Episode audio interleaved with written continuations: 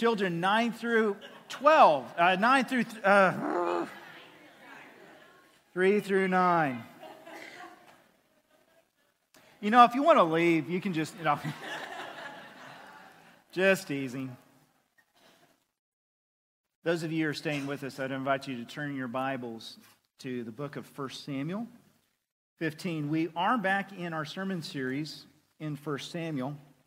However, this is going to be a little bit different. We're going to be jumping around quite a bit this morning, and it'll be pretty evident why.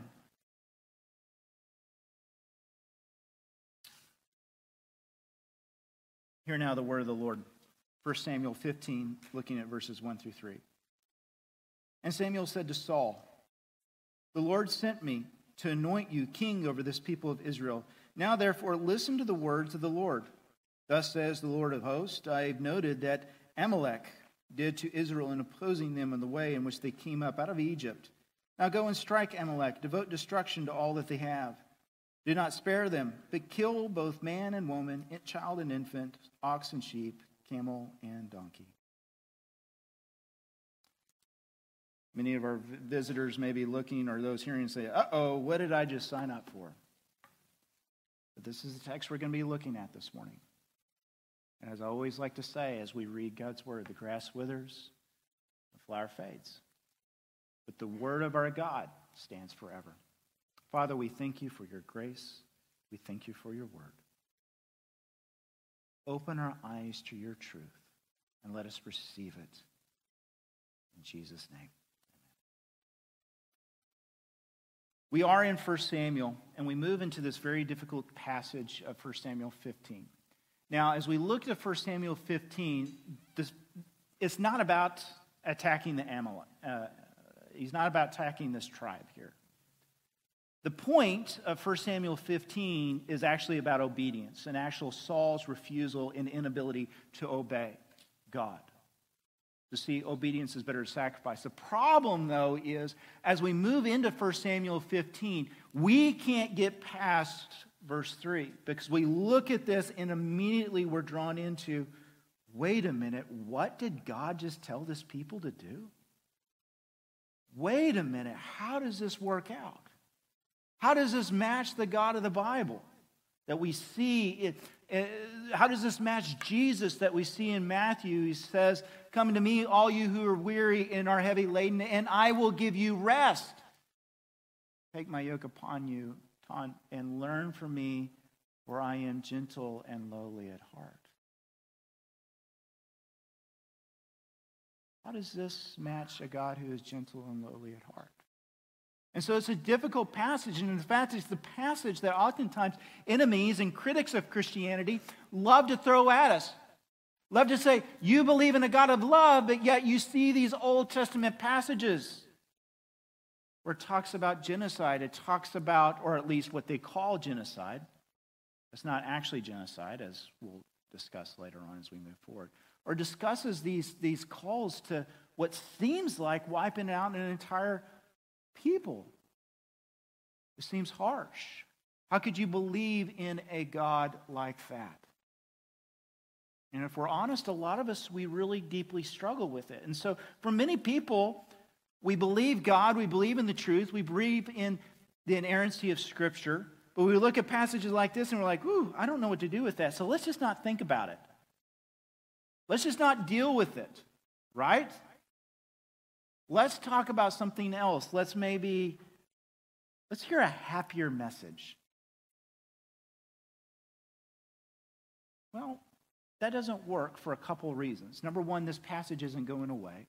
And so, if we don't deal with it, we leave those who are weak in faith or vulnerable in faith, those perhaps like teenagers going to college, or those who are struggling with doubt, we leave them open to the attacks and the smears of those who are against Christianity. We also leave ourselves with lopsided view of God, of who God is. God reveals himself through the Bible. Now, the chore for us, or I should say, the joyful task for us, is to actually not take thin descriptions of scriptures, but to view it and to dive into it, to meditate upon it, and to understand it. And in doing so, what we find is as we see throughout Scripture, God isn't, doesn't give us some willy nilly portraits of himself that don't match up from, from one book to the other, but tells a coherent story from beginning to end. And so the question for us is how do we see that coherent story told over and over and over again in Scripture? How do we make sense of that?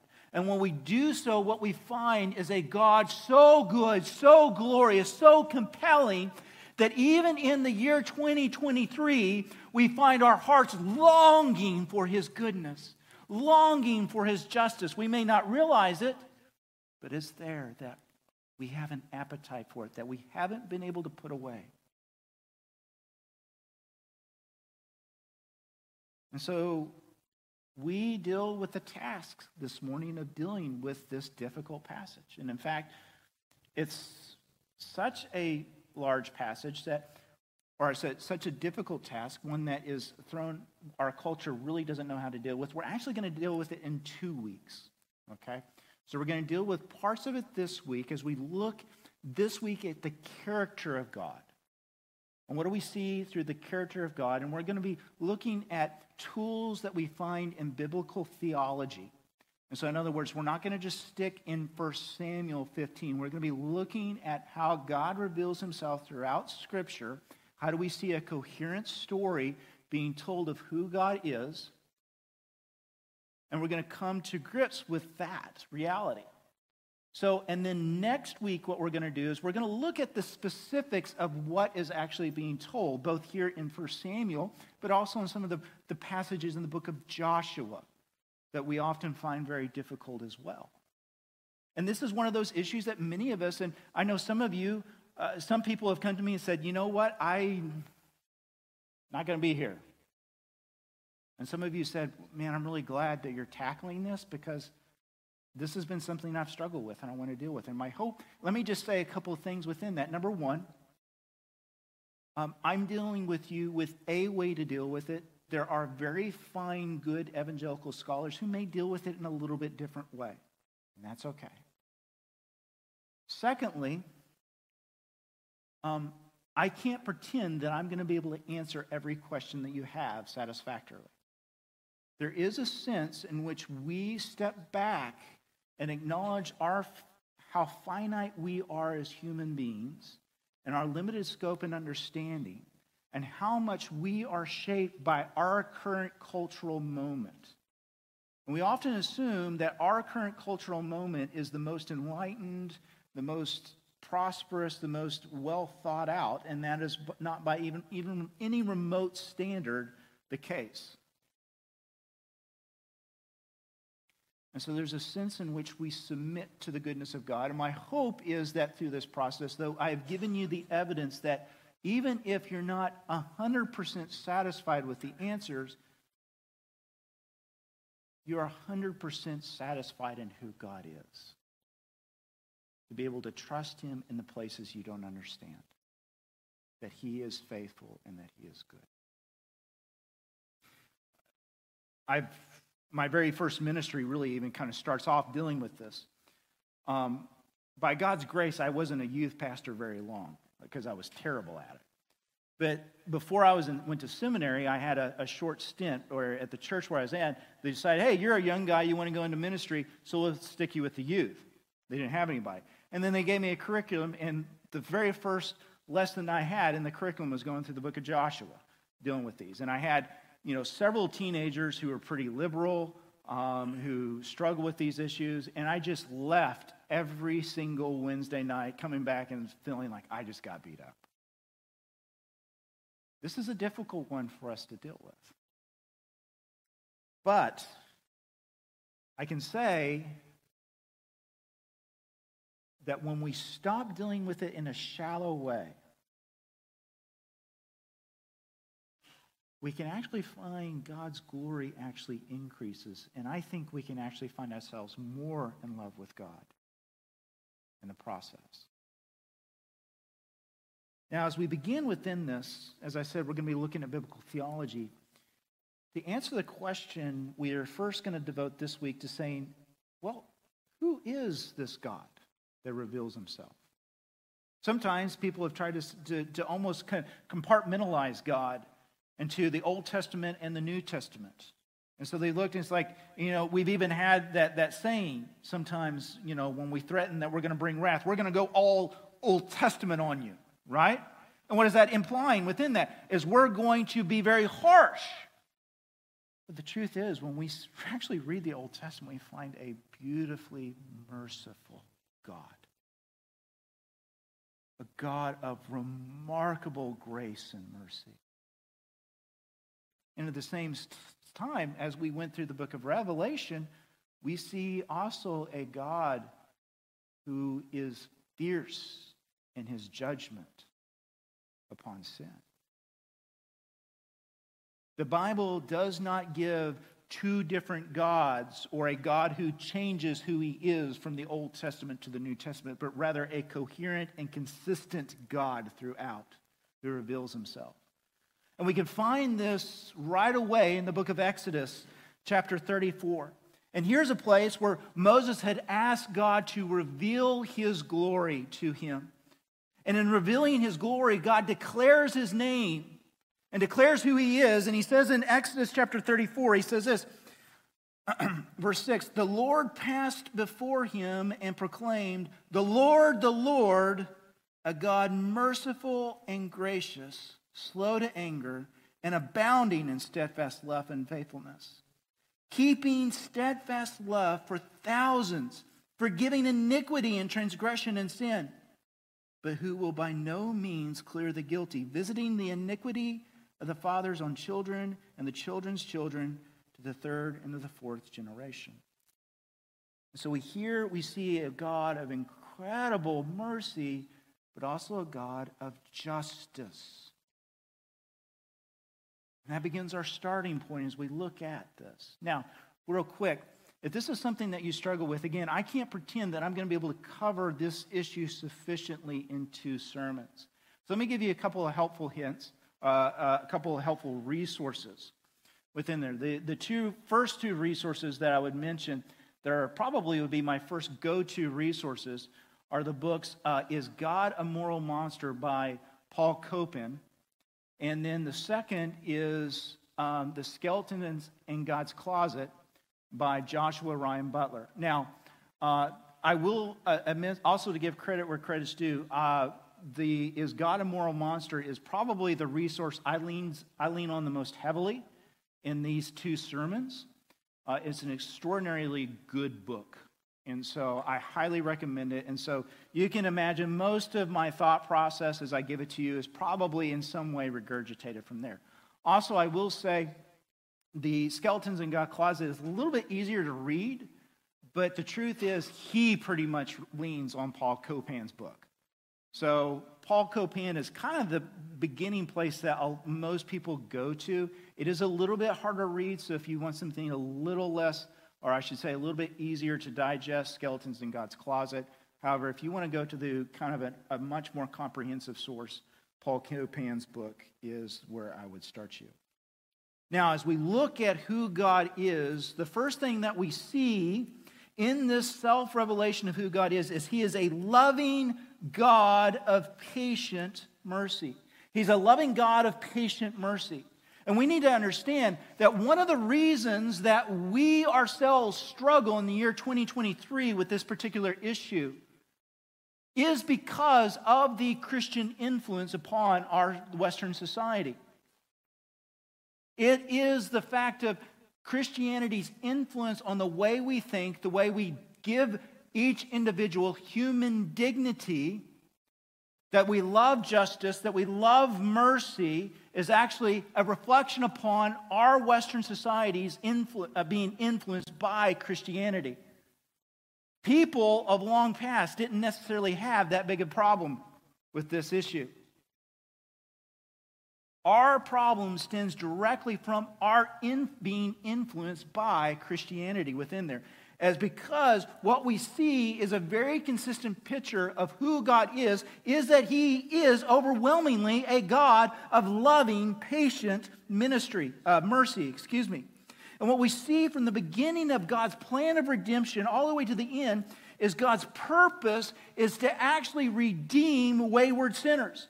And so if we go all the way back to the founding of the people of Israel, which takes us all the way back to Abraham. Abraham being the first one who is called to be his people, and from Abraham, the nation of Israel will be about. What do we see in the very first promises to God as God calls Abraham out of, out of where he was into this new land? He says to them in verse in Genesis chapter 12, verse 3.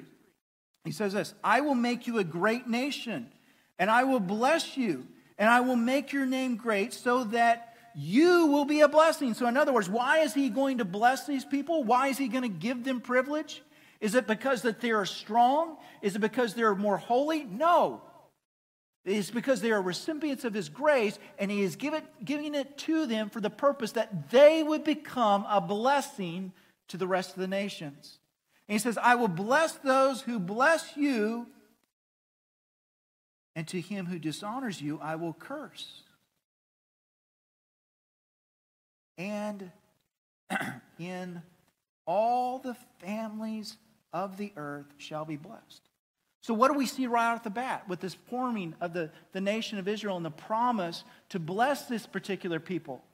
The purpose is so that all the nations, all the nations which had turned their back and was in open rebellion against God. By choosing him, by choosing Abraham, by choosing this family, the ultimate purpose was to redeem them, to release them from the curse of sin in which they willingly moved into, and so that the, all the nations would be blessed. That is the goal within there. Secondly, Isaiah chapter 19. So here we have a people uh, that's already formed. We're already gone through the, the, monarch, uh, the monarchy in Israel. Is Isaiah chapter 19, verse 19. In that day there will be an altar to the Lord in the midst of the land of Egypt, and a pillar of the Lord at its border. And it will be a sign and a witness unto the Lord of hosts in the land of Egypt.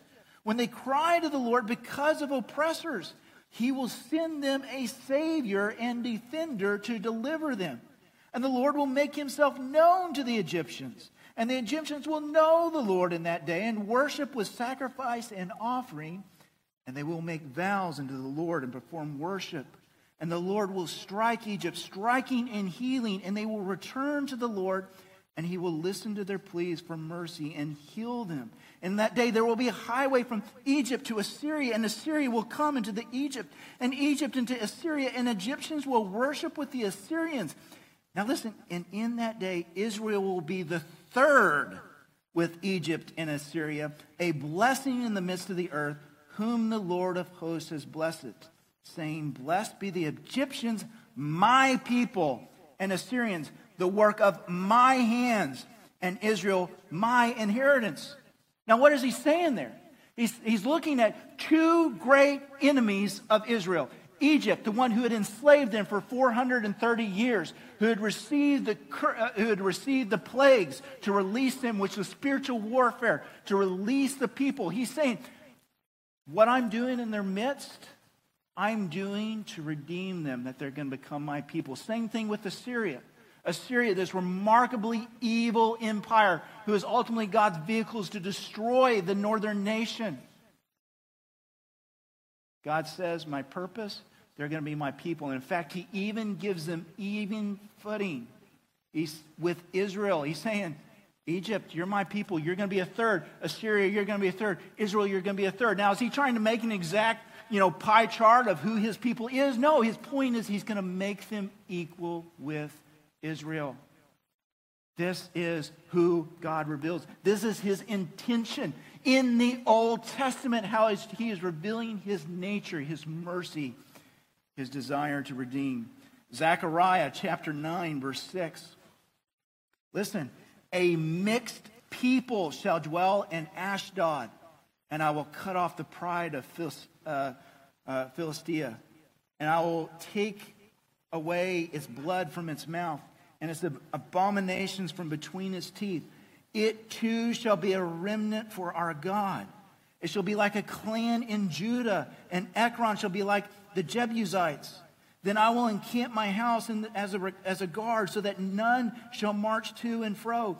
No oppressor shall again march over them, for now I see with my own eyes. So, what's this saying? Here, the Philistines, long-time enemy of Israel, constantly in battle. We've been seeing this in 1 Samuel. What's he saying? I'm going to remove their abominations. They're going to become my people. Right? Just like the Jebusites. The Jebusites are going to become important in a minute. Who are they? They're actually a Canaanite clan that ended up becoming incorporated into the people of Israel. Rather than being wiped out, they became incorporated. So he's saying, these, these Philistines, I'm going to make them my people. Right? Is this a bloodthirsty God who just wants to wipe everybody out? No. Psalm 87, verse 4. Among those who know me, I mentioned Rahab, that's Egypt, and Babylon. So, two great powers that were historical enemies of Israel Egypt and Babylon. Behold, the Philistia and Tyre and Cush, that's Ethiopia. This one was born there, they say, and Zion shall be, uh, it shall be said, this one and that one were born in her. For in the Most High himself will establish her, and the Lord records as he registers the peoples. This one is born here. In other words, he's saying he's going to take this people group, and they're going to be just like Israel. So we see his heart and his desire to show mercy into the nations, to bless, even in the Old Testament, right? But we also see specific examples. So you might say, well, that's a nice little theory, but he did he ever actually show mercy? And we see him showing mercy to people all over the Old Testament. Right off the bat, in the very first Exodus, right, which is bringing judgment towards the people in, in Egypt. But yet, what we find in Exodus chapter 12, verse 38, as they're leaving Egypt, and the, and the people of Israel journeyed from the Ramses to Succoth, about 600,000 men on foot, besides women and children, a mixed multitude also went up with them, and very much livestock, both flocks and herds. So, in other words, right here, those Egyptians who looked and they saw and they feared the living God they wanted to be named among the people of Israel. God allowed them to be part of his people. Right?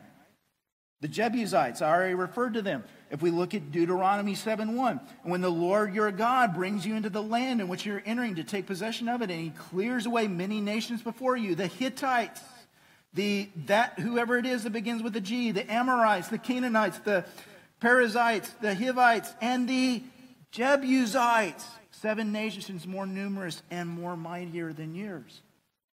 But they weren't. They actually submitted to the Lord and were brought in.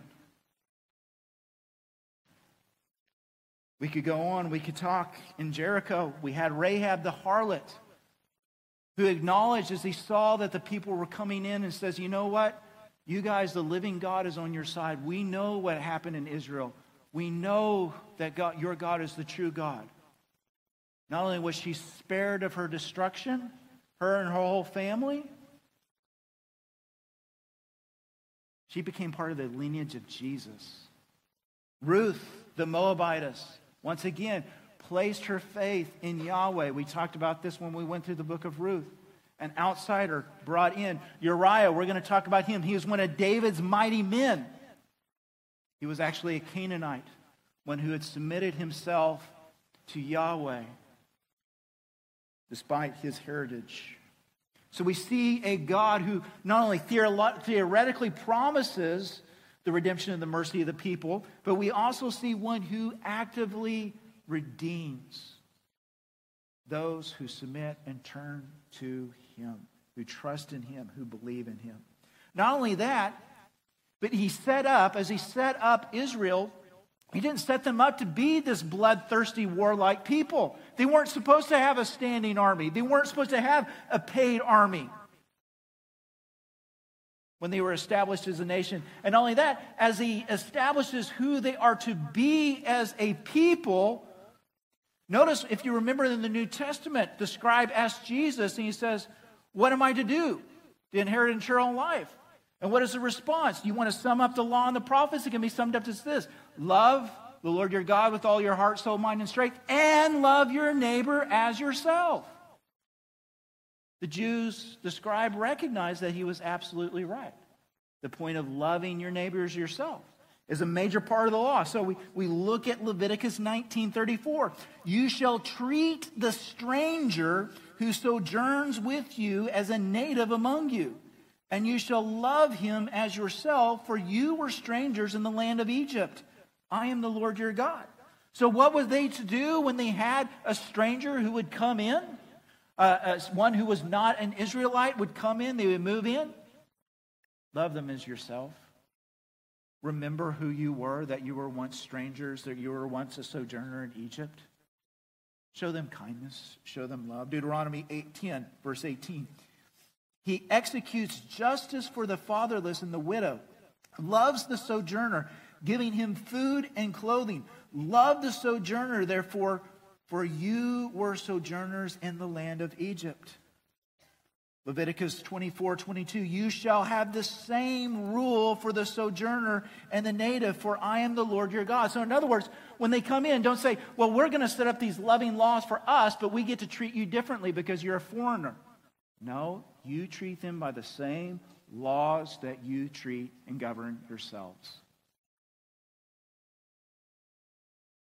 Additionally, we already talked about Uriah, the Hittite, the Canaanite.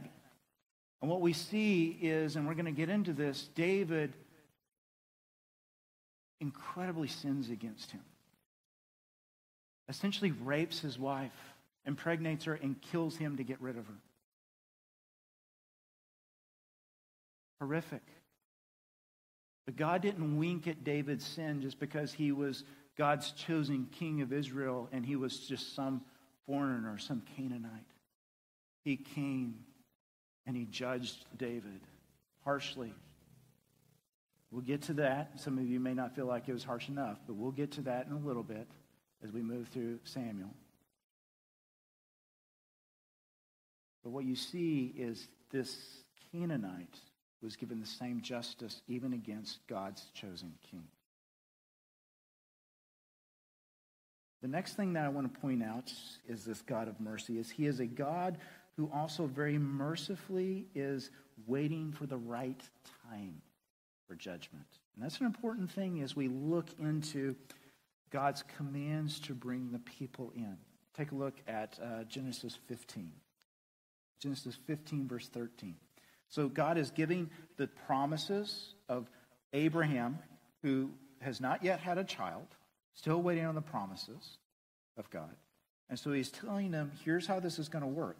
In Genesis 15, he says, Then the Lord said to Abram, Know for certain that your offspring will be sojourners in a land that is not theirs and will be servants there. And they will be afflicted for 400 years. So he's saying right off the bat, know that I'm going to take this people. I promised you this land for your descendants. But I'm going to remove them from this land, and they're going to actually be servants, and they're going to be afflicted for 400 years. Why? Why? Well, we see. But I will bring judgment on the nation they serve, and afterwards they shall come out with great possession. As for you, you shall go to your fathers in peace, for you shall be buried in a good old age and they shall come back here in the fourth generation. Why? For the iniquity of the Amorites is not yet complete. So, in other words, why is God holding them back?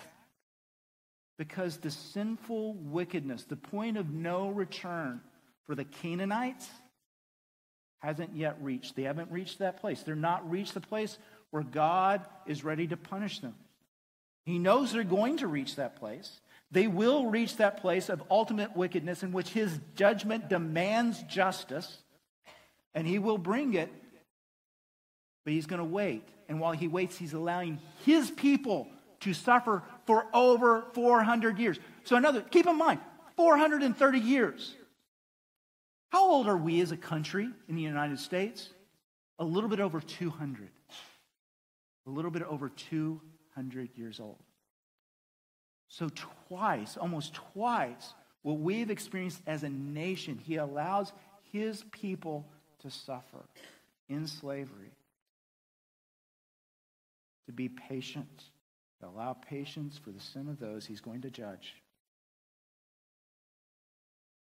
He's a God who is patient in his mercy.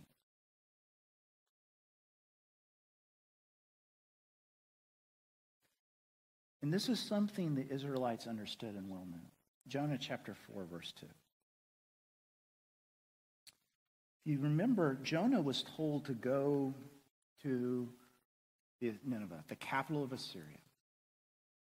Which, keep in mind, Assyria was about as bad and wicked as you can get. They're really, really bad. They glorified in their uh, just inhumanity towards their victims. And they would be ultimately God's chosen vehicle to wipe out the northern kingdom. And Jonah hated them. He absolutely hated them. Did not want to go. And we can't figure out for the first three chapters why is he bringing so much calamity upon himself to avoid going to this people, these Assyrians? Why is he doing that? And we find that after his preaching, they respond. They respond, and God relents his judgment. And he's angry. And so he says in verse 2 And he prayed to the Lord and said, Oh Lord, is this not what I said when I was yet in my country? That is why I made haste to flee to Tarshish, for I knew that you were a gracious God and merciful slow to anger, and abounding in steadfast love, and relenting from disaster. So the Jews in the Old Testament didn't view God as one who was harsh towards their neighbors, one who was an exacting, bloodthirsty God. In fact, he didn't even want to go to his enemies because he knew how gracious and merciful and kind God was. That's how they understood the Old Testament. And the book of Jonah, what is its purpose? It's an indictment against the people of Israel that they have not been the kingdom of priests that they were supposed to be. They were not a people who was glorifying God and reaching out into the nations.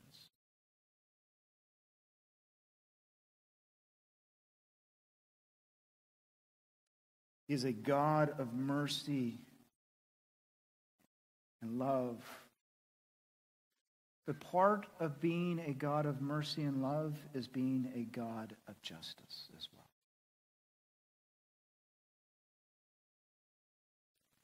There's a theologian, Mizraim Boff. I have no idea if I'm saying his name right. He's a brilliant theologian at the University of Yale. And uh, he was brought up in Yugoslavia and was witness to many of the horrors of Yugoslavia where he saw churches destroyed, women raped, people just, true genocide and ethnic cleansing that took place. And he makes this comment, and it's a long comment, but I think it's important to, to realize and to read in these moments. He says this I used to think that the wrath was unworthy of God. Isn't God love? Shouldn't divine love be beyond wrath? God is love, and God loves every person and every creature. That's exactly why God is wrathful against some of them. My last resistance to the idea of God's wrath was a, was a casualty of the war of the former Yugoslavia, the region from which I come. According to some estimates, 200,000 people were killed and over 3 million were displaced. My villages and cities were destroyed. My people shelled day in and day out some of them brutalized beyond imagination. And I could imagine God not being angry. Or think of, think of Rwanda in the last decade, in the past century, where 800,000 people were hacked to death to one in 100 days. How did God react to the carnage? By doting on the perpetrators in a grandfatherly fashion? By refusing to condemn bloodbath, but instead affirming the perpetrator's basic goodness? Wasn't God fiercely angry with them? Though I used to complain about the indecency of God's of the idea of God's wrath, I came to think that I would have to rebel against a God who wasn't wrathful at the sight of the world's evil. God isn't wrathful in spite of being love. God is wrathful because God is love. God's righteous response to evil and wickedness is his judgment and justice. And we should know, we should long for that. We know when we see civilizations in which there's brutality, we think, how can that be allowed to continue to go on?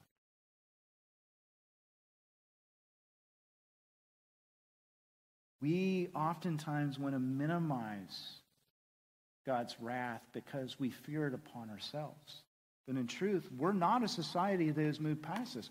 We understand this. Much of the, the cries out for social justice that we see is a recognition there needs to be justice. There needs to be something done to take place in the face of evil. Love isn't minimizing sin. That's not what it is. And so we see, we've already we've seen that what God is doing is He is bringing judgment upon the people who are lost in their wickedness. Now, you might say, well, aren't we all lost in our wickedness? Yes, we are, and that's the beauty of grace. The question isn't really, in many ways, why some people were judged, but the question is, why weren't we all judged? But notice what he says in Deuteronomy 9, verse 4 Do not say in your heart, after the Lord your God has thrust them out before you, it's because of my righteousness that the Lord brought me into the possession of the land. So, in other words, he's saying, don't think that you're coming into this because you're such great and wonderful people. And in truth, Israel certainly demonstrated that in the book of Judges very quickly.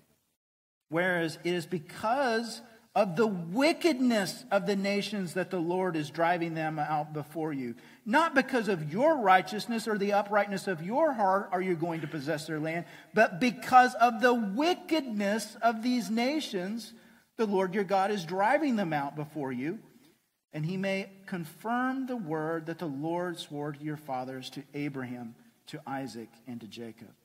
And it's worth noting that God promises the same language, the same words of being removed from the promised land upon his own people, Israel, if they become like the nations. And in fact, that's exactly what happened. I've already talked many times about how the northern 10 tribes were displaced. They were taken out of the the promised land, just as Adam and Eve were removed from the garden because of their sin and judgment. So the people of Israel were moved and judged. There was patience, there was renewals at times, but God ultimately judged them and, and did the same with the, north, the southern tribe of Judah through Babylon, displaced them, removed them from the land. In other words, saying, I am doing the exact same thing to you as you did to the Canaanites before you because of your wickedness. And ultimately, we know that the Jews were ultimately uh, replaced, removed once again from the, the land of Israel and the rejection of Jesus.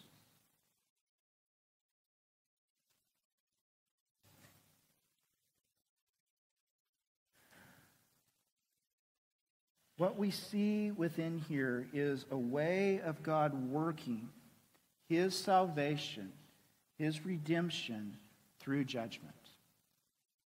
Now, what does that mean? There's a scholar at Southern Seminary, uh, James Hamilton. He wrote a book, God's Glory in Salvation Through Judgment. Now, he says this is the heart of biblical theology. I don't think he's right in that. I don't think it's the heart, but I think it's an important theme that you see throughout. And so he says this Salvation always comes through judgment. Salvation for the nation of Israel at the Exodus came through the judgment of Egypt. And this pattern is repeated throughout the Old Testament, becoming paradigmatic even in the New. When God saves his people, he delivers them by bringing judgment on their enemies. This is not limited to the Old Testament enemies, such as the Philistines. At the cross, and this is important, at the cross, the ruler of this world was cast out. John 12, 31. At the consummation, Jesus will come to afflict those who afflict his people. And we see this throughout. We see, right? Adam and Eve sinned in the garden. What was, it, what was the result? Judgment. But through the judgment was the promise of a seed, of a deliverer. They were sent out, but through the promise of being sent out was the hope that God would redeem them through that seed to bring them back in. We see this, what he was explaining. In Israel, they're under slavery. They were released from their slavery, but through punishment, through judgment of the ones who were enslaving them. And keep in mind that as you look through the plagues that were taking place, this was spiritual warfare. There was a cosmic warfare that was being taking place. That we ultimately looked at as foreshadowing the ultimate warfare that would take place on the cross. And so we continue on. You can see that pattern throughout. I'm not going to spend time bringing it out every time. But what you see is in our ultimate hope of the cross, the place in which we go to to see the great glory of God, the magnificence of his salvation towards us. As we look to the place where we can say we can know that we are loved, that we are free from our sin, that we are brought in to become God's people as we place the cross upon our hope that he paid for all of our sins. What are we saying? That through the judgment that was placed upon Jesus Christ, he actually judged the ruler of this world, and our salvation was brought forth. So, as we baptize, which is a symbol of what has taken place, that we've been united with Christ, we've been united with him in his death, judgment, and brought forth a newness of life. I know that's a little dense, but what you see is this pattern in which God brings forth his grace and mercy, but he does it through judgment upon the wickedness and the powers of this world that takes place.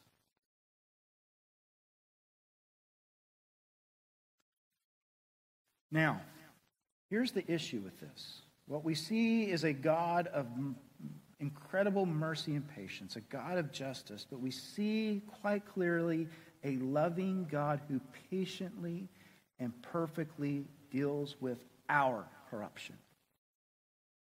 You see, here is where the rubber meets the road, folks. Why is this so uncomfortable for us? Because we know we deserve judgment. We know we deserve it. And as much as we like to think of ourselves as this enlightened society, when you look at the statistics of modern warfare, it is far more bloody towards the innocents than anything the Bible describes. And I'll talk more about that next, next week. That a lot of our caricatures that we think of is not accurate when we think of the, the judgment. But let's say I'm wrong on that. What we still see from biblical theology is a God that by which we throw ourselves down at his mercy and cry out his glory and wonder and grace. We can hardly stand at the past and say judgment. Not only have our wars been so violent and extreme, killing, as Mizrav Voff pointed out, some pretty horrific deaths, but even our wars in World War II, in Vietnam, in Korea, the death toll on the innocents compared to as much as we find it horrific the amount of soldiers who were afflicted. The people were afflicted even more. The innocents that were done. Not only that as much as we can cry out at the injustice we have to acknowledge our society loves death We can cry out, How could God do this? The one who is shown himself to be perfectly good, and yet we, for convenience sake, kill how many millions of babies through the practice of abortion? The truth is, we are not nearly as civilized as we like to think ourselves to be. But God is gloriously patient and just and merciful, and that becomes our hope. It isn't to explain God away so that we detooth him from all of his judgment, but rather he is a God who placed all the judgment due to us on the person of Jesus Christ. And so Joshua Ryan Butler, in his book, Skeletons in God's Closet, he says this Abraham's family flips our question on his head. What is the question? Israel's question is not, God, if you're good, why would you ever intervene with the empires of this world? And instead, it says, God, if you're good, why do you wait so long?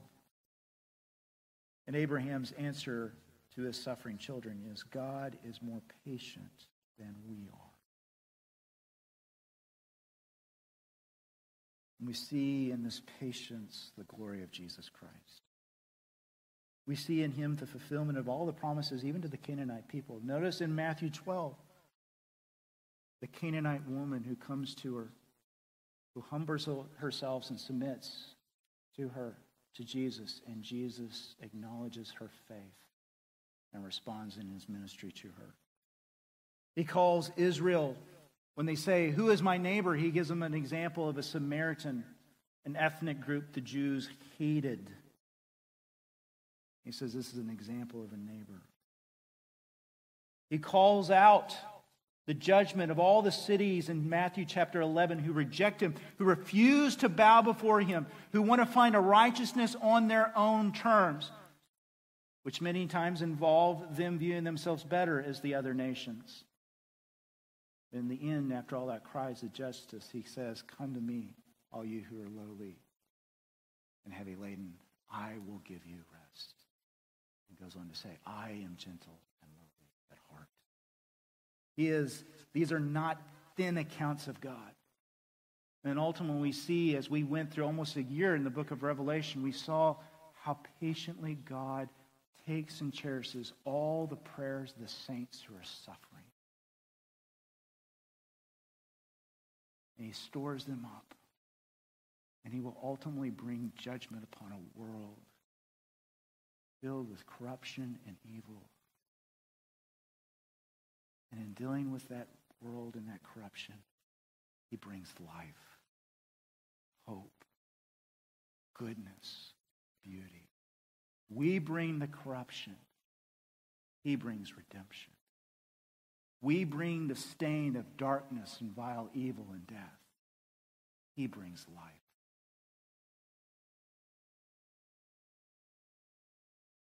This is a merciful God. And in Jesus, we find our true hope. The question is Are you trusting in your salvation through the judgment upon Jesus Christ? Or are you trusting that you're good enough to withstand the judgment of God. You're not. I'm not. I can't look and snarl at the wickedness of the Amorites because I know I deserve justice. I have hurt people. I have sinned in wicked ways. My hope is that that judgment was placed upon Jesus. Where is your hope? The good news is, friend, when you place your hope in Jesus, you find a God who loves you and moves towards you with an ocean of unending grace. You don't need to be afraid of him. You can embrace his incredible love and generosity in your life. Won't you do that?